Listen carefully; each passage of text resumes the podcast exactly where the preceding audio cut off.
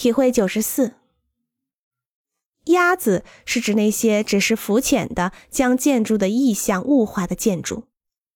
当在文化上有需求的时候，如鸭子一样的任何主题都可以成为建筑。体会九十五，可以通过建筑的符号语汇和装饰语汇来传递某种含义。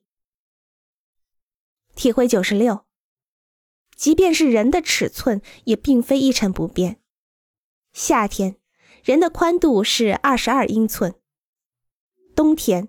人的宽度是二十四英寸。体会九十七，限制激发创造。永远不要因为某个设计问题的限制而感到懊恼。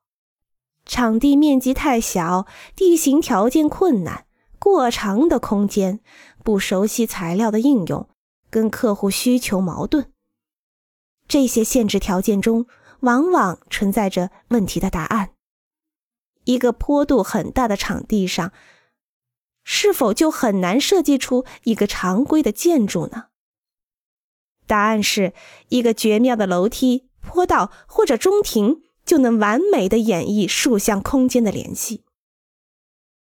而一面又丑又旧的墙对着你的建筑，它会不会破坏掉整体的美感呢？答案是。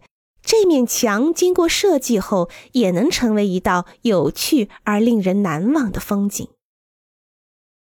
你是否对又窄又长的场地、建筑或房间里做设计感到困难呢？